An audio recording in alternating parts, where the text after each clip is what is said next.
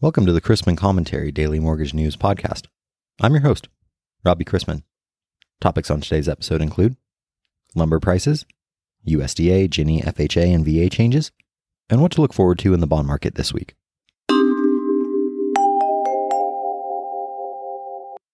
Today's podcast is presented by Candor, AI that puts your underwriting on autopilot. As the only autonomous intelligence in mortgage technology, only Candor's loan engineering system can make complex underwriting decisions with zero human assist. Candor automates both tasks and intellect. Lumber prices have dropped as the mortgage market has slowed. Lumber now comes in at $829 per thousand board feet, down 39% from its 2022 high of $1,357 in March. To keep your perspective, today's price is still nowhere near pre pandemic levels of $300 to $500 per thousand board feet. One can always increase timber cutting on federal land or reduce tariffs on Canadian lumber. For bad news, last week investors focused on inflation with Treasury yields climbing higher. And back to back inflation reports showed prices posting record advances. On Thursday, the benchmark risk free 10 year U.S. Treasury yield ramped up to multi year highs, climbing 14 basis points to 2.83% and major banks including Goldman Sachs, Morgan Stanley, and Wells Fargo reported a mixed bag of first quarter earnings. According to the CME FedWatch tool, the probability of the Fed raising rates by 50 basis points in May now stands at nearly 90%.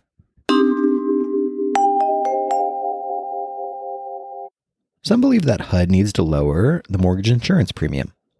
For example, Dave Stevens of Mountain Lake Consulting says, quote, there is no rationale in holding the MIP at current levels, considering the strength of the Mutual Mortgage Insurance Fund. End quote.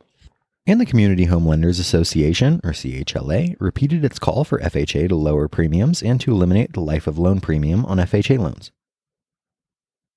While I might have a different view on the life of the loan premium, I applaud their call and cannot understand why HUD has not yet lowered FHA premiums. Not everyone in the industry is pushing FHA to cut its mortgage insurance premiums. Meg Burns, EVP of the Housing Policy Council and a former FHA official, said the government's mortgage insurer would be wise to wait and monitor its portfolio before announcing premium cuts. She said there are still performance issues related to COVID forbearance programs, and given rising interest rates and historic inflation, home values could stagnate or even decline.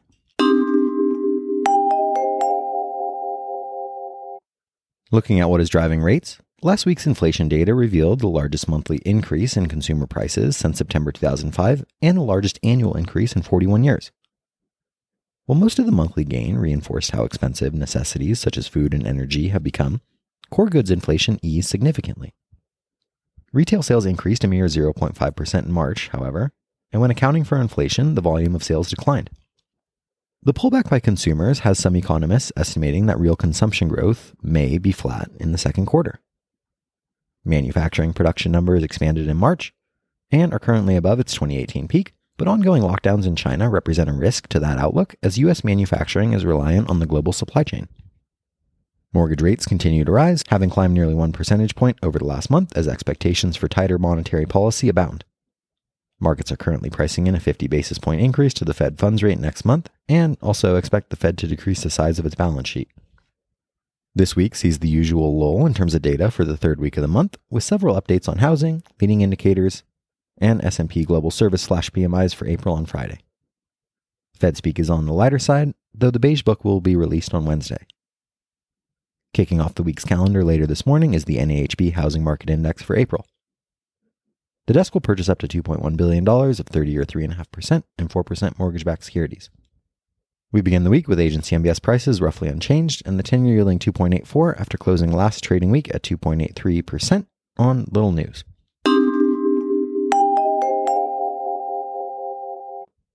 Let's wrap up with a joke and some housekeeping. Tax season arrived and a man was looking for a good accountant to do his complex tax return. He walked into a prospective accountant's office and the accountant went over the services he could provide to the prospective client. Before the man left, he wanted to test the accountant's number skills. So he said, If you can tell me what 10,472 times 7 is without using a calculator, I will hire you today. The accountant's reply, quote, I can make the number whatever you want it to be. End quote.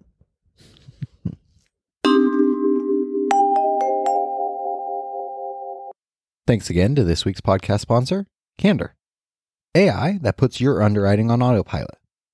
Candor automates both tasks and intellect. If you have any questions about the podcast or sponsoring opportunities, send me an email at robbie at robchrisman.com. Visit robchrisman.com for more information on our industry partners, access to archived commentaries, and how to subscribe to the daily mortgage news and commentary. To listen to or download past episodes of this podcast, search Mortgage News on any platform you get your podcast from.